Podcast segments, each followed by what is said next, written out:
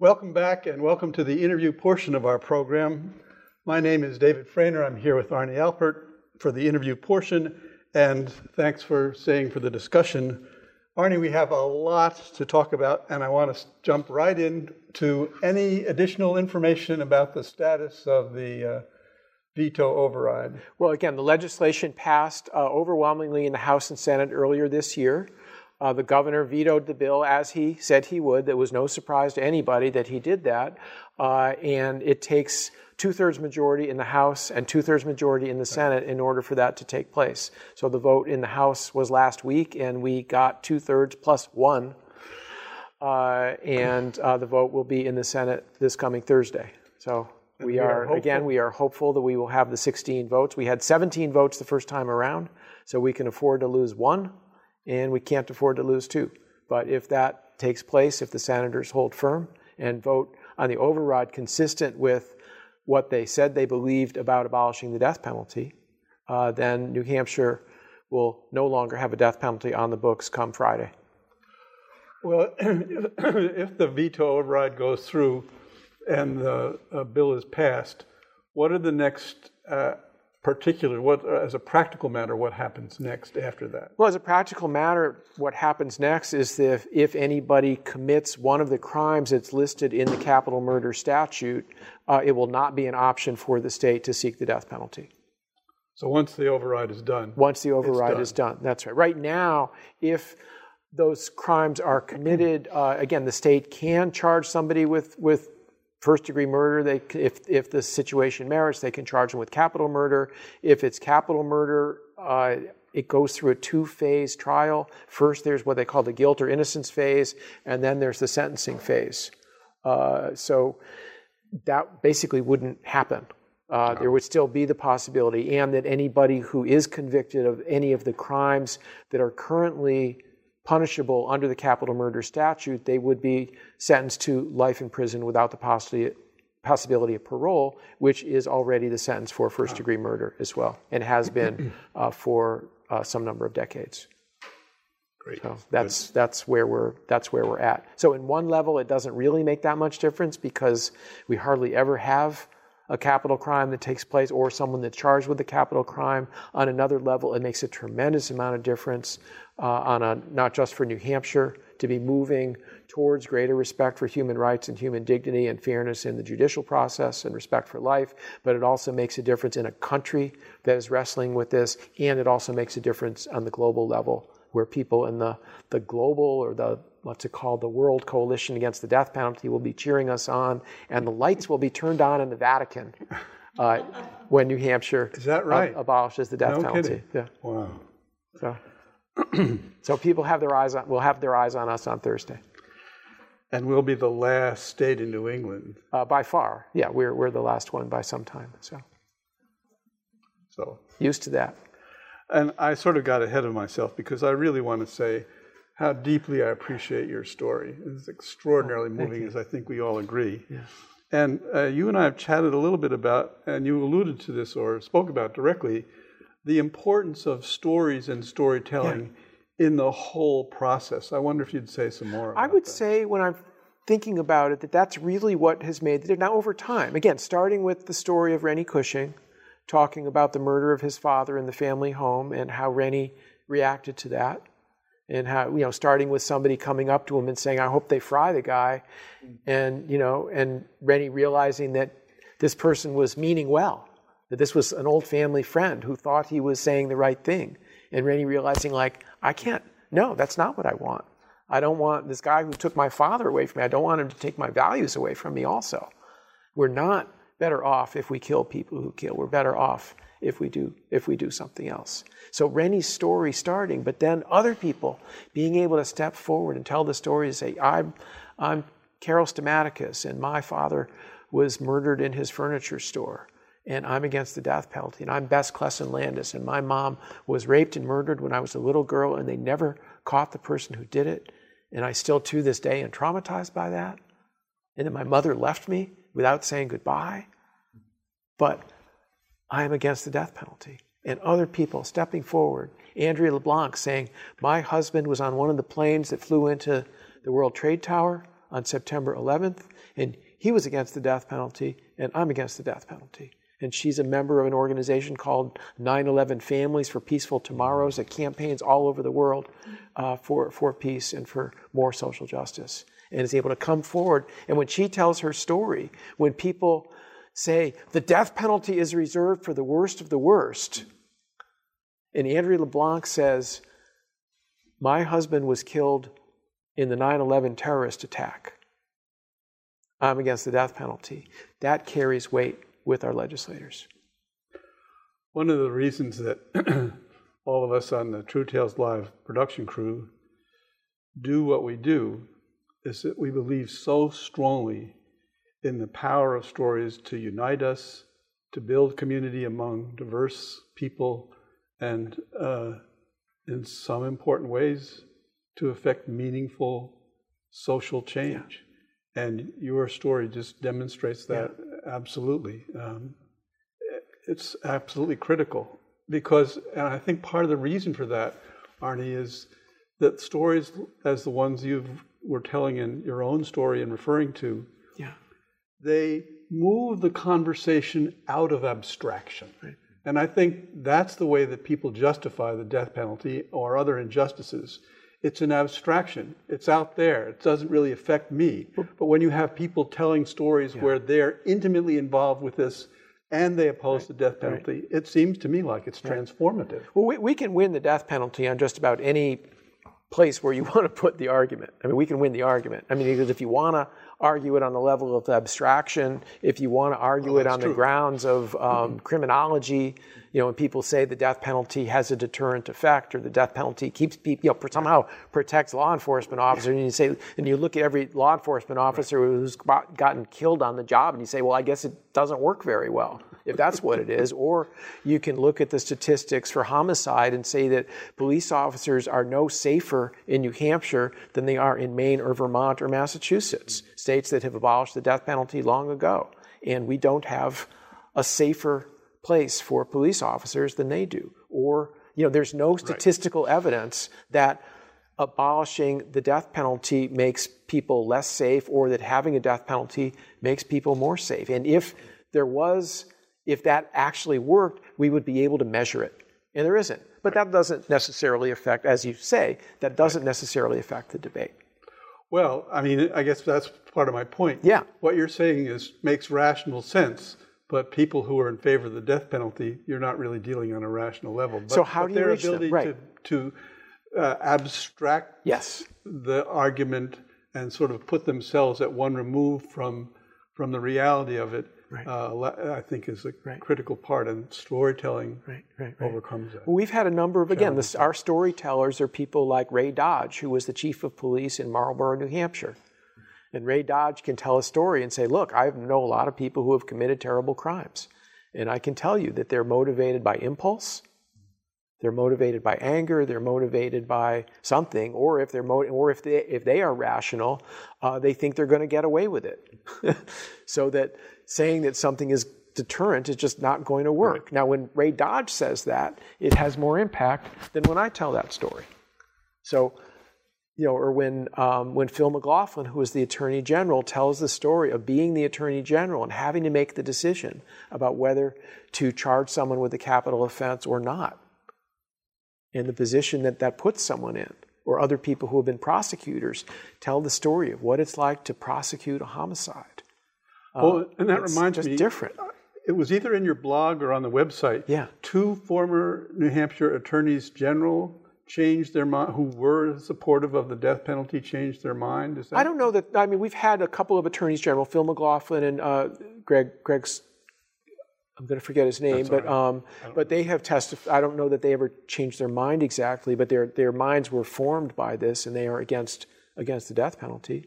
So, and other people, the former you know deputy uh, commissioner of the Department of Corrections, who while he was in office couldn't speak up, but once he retired, joined the board of the coalition to abolish the death penalty. Now, this was the guy whose part of his job was to figure out how are we going to execute Michael Addison if it comes to that, if we have to do that. And at least one of these attorney generals said that the reason for his changing his mind had to do with the racial bias. That's right. That's right. Again, you can't, again, if you look at the statistics, it's interesting. The statistics show that it's actually the race of the victim that makes the most difference. That killing a white person, you are much more likely to get charged with and convicted of capital murder and sentenced to death than if you kill a person of color. Now, if you kill and if you are a person of color, you are more likely than a white person to be charged with capital right. murder right. and sentenced to death. And sometimes it's both figures are operating. So again, and that's one of the reasons why, again, we can say the death penalty is not a fair system, and we can we can do without it. It doesn't. It doesn't, David. It doesn't do anything. And right. that's that's what. I, this is one of the things I've learned from doing this. It's like I start out with a moral perspective. I, I work for the Quakers. Right. You know, it's like, okay, we're against killing. Like, what else do we need to say? You know, it's like that's really enough. It's like, okay, that's convinced. All right, we're convinced. But the more that I worked on this year after year after year after year, and looked at it as a matter of public policy, not just a matter of moral policy, but as a matter of public policy, the death penalty doesn't accomplish anything. It doesn't work. It doesn't do the things that its backers say that it does. Right. So let's get rid of it. Yeah. So that's kind of where it is. But but you're right. It's the stories though that is what gets through to people. Yeah. Yeah. That's the you, thing. You, yeah. That's what's that's what's happened. One of the other things I thought we might talk about is coalition building. Yeah. Um, you work with the Quaker Friends Service Committee, uh, and uh, I'm quite familiar with the Unitarian Universalist Service Committee, yeah. and often these two committees uh, work hand in hand. Yeah, probably agree on most things. Virtually everything, I think, probably. But if you look across the theological spectrum, you see a pretty wide variation. So it's very interesting. So your thoughts about that? So it's very interesting that the entity that played the greatest role in bringing us together back in 1997 and 1998 in the story that I told was the New Hampshire Council of Churches. And the New Hampshire Council of Churches, which is what we call the mainstream churches, and so it's the it's the Lutherans, the Methodists, the United Church of Christ. At that time, the Catholics, the Unitarians, the Episcopalians, the Presbyterians, a couple of others. Um, this was one of the few places where it was easy for them to say, "We all agree," because there's a lot of things they don't agree about. Absolutely. In terms of theology and in right. terms of public policy. But right. when it came to the death penalty, when the question was raised there back in 1997 or 1998, they said, yeah, we're against the death penalty. Let's work to abolish it. And they became the entity that convened and hosted and sponsored the New Hampshire Coalition to abolish the death penalty until the coalition was strong enough to kind of go off on its own as an independent nonprofit corporation. But that's an interesting thing. And still to this day, they have continued to have this as one of their relatively small number of issues on their agenda and one of the ones that's most specific. So, uh, and that's an interesting, and that's an interesting thing. And they can say, yes, the people from all these different groups uh, agree with each other about this, yeah, and that's, that's, and that's helpful. And that's and that's unusual. And yeah, if you're outside that world, you don't realize how unusual it is. But if you're inside that world, Oh, that's it. Now, you also mentioned in an email that you've had some unusual, shall we say, strange bedfellows as part of the well, coalition. I would say that one of the reasons why we have been successful in New Hampshire is that in addition to what we could call the, you know, most of the liberals, um, yep in most of the people who support civil rights and civil liberties. It's, again, the fact that the ACLU, of course, the ACLU is against the death penalty, and of course, Amnesty International is against the death penalty, in addition to the churches, and that's kind of where, in a sense, but where this movement starts. But uh, the Roman Catholic Church is solidly against the death penalty, and people who are Roman Catholic and right to life yeah. believe in life from womb to tomb, as they say. Yeah. And many of them are with us in the movement to abolish the death penalty. Uh, or take a look at the libertarian element in New Hampshire. Uh, people who believe in, in guns and property, in wanting the government off their back in all things.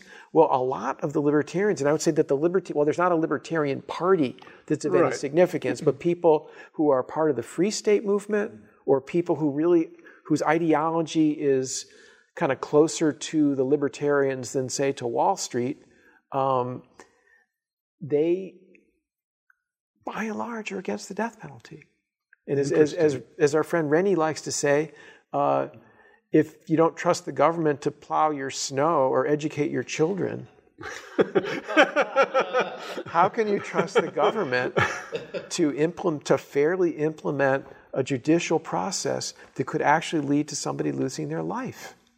with no ability to remedy that if you decide later on that a mistake has been made. So, again, some of the stories that have been most effective for us, especially in reaching conservatives, have been the stories of people who were accused of crimes they did not commit, were tried, were convicted, were sentenced to death, and spent, in many cases, years on death row in different states until finally whether it was through DNA evidence or in some case, there was a story, I forget the man's name, but he told us a story about the evidence uh, was in a paper bag in the judge's closet. And it was evidence that had never been brought forward to trial, had never been presented to his defense counsel. And when it finally came out, it was like, okay, he didn't do it. So there are stories like that, or people who, uh, Sabrina Butler, who says she was 17 years old, uh, she was accused of murdering her own baby. Um, she was given, I believe, a real estate lawyer to represent her. Well, that's good. A, a black, a black woman, a young black woman in Mississippi, with a real estate lawyer representing her on a capital murder death penalty charge, and she gets found guilty and sentenced to death. They do an autopsy on the baby, and later on, at some point, they, it's revealed that the baby died of natural causes. She didn't choke the baby to death or whatever it was she was accused of, but that doesn't come out until years later. So when there's a bill to make to add killing of a child under the age of 12 or something like that, to make that a capital crime. And we bring Sabrina Butler up, and she tells her story of being the mom of a baby who dies. And she is accused of the murder that she didn't do. Well, that has an impact on the legislators who, by and large, these are our volunteer New Hampshire citizen right, legislators. Right. um, and yeah, they've got they've all got ideologies and they've all got political affiliations and such, but when it comes down to it, most of them are capable of hearing a story and responding to it with some combination of common sense and compassion and listening to it and saying, okay, that makes sense. And year after year after year of listening to these stories, we've been able to move enough legislators to the point where we think that this could be the year that New Hampshire says goodbye to the death penalty. Well, this is a program about stories and storytelling. So, as we kind of get close to the close yeah. here, how do you go about crafting a story? Do you write stories out? Do you memorize them? Do you create notes for yourself? Do you do it at the same time or di- same way each time or differently? What's your approach to? I guess I start by just sort of telling the story to myself in little pieces as I'm driving, as I'm walking, uh, you know, whenever it might be. And then at some point, I'll I'll take notes. Sometimes I do write things out, and then but I, I worry sometimes that if I do that, I'll end up reading instead of right. telling. So right. I try right. not to. If it's a forum like this, I try not to do that. If it's something, uh, if I'm if I'm supposed to be giving a lecture that might include stories as part of it, but particularly if I'm worried about time limits, I might I might write it all out we'll see. You know, it's it's different. so you but I think I've gotten better at it over the years too. I mean, partly from listening to other people, listening to good preachers, listening to good storytellers. I've got. I think I've gotten to be a better public speaker too, by applying myself to that. Well, thank you so much for telling your story and yeah. sharing this conversation together. This brings us to the end of our conversation with Arnie Alpert. Again, thank you so much. Sure. Your stories were incredibly moving. Um, and for all of you in the audience and at home watching on or listening on SoundCloud, uh, we appreciate your being here and we appreciate your work, as I would say, on the side of the angels. For more information about the American Friends Service Committee in New Hampshire, you can browse to the website afsc.org slash office slash concord dash nh and we'll put that on the uh, ribbon at the bottom. and this brings us to the end of our program. Our thanks to the True Tales Live team Amy Antonucci, Steve Koval, John Lovering, Pat Spalding, and Sam Adams, and also to the entire PPM TV production crew. As a reminder, as Amy said, we now have our own True Tales Live e newsletter. We call it True Tales Times. And it provides information about upcoming shows and workshops and occasional regional storytelling events. You can sign up on our website, truetaleslivenh.org. And our next show is June 25th on the theme of heroes. Our next free workshop, absolutely free, June 4th from 7:30 to 9 p.m. here at PPM TV. And if you are considering telling a story, we encourage you to attend a workshop and at the same time understand that coming to a workshop does not pre-commit you to telling a story. So you're not locked in that way. It's a great way for newbies and veteran storytellers to get some good, useful feedback. To sign up to tell a story, email us at truetaleslivenh1 at gmail.com. My name is David Frainer, here with Arnie Alpert. Thank you so much, and good night.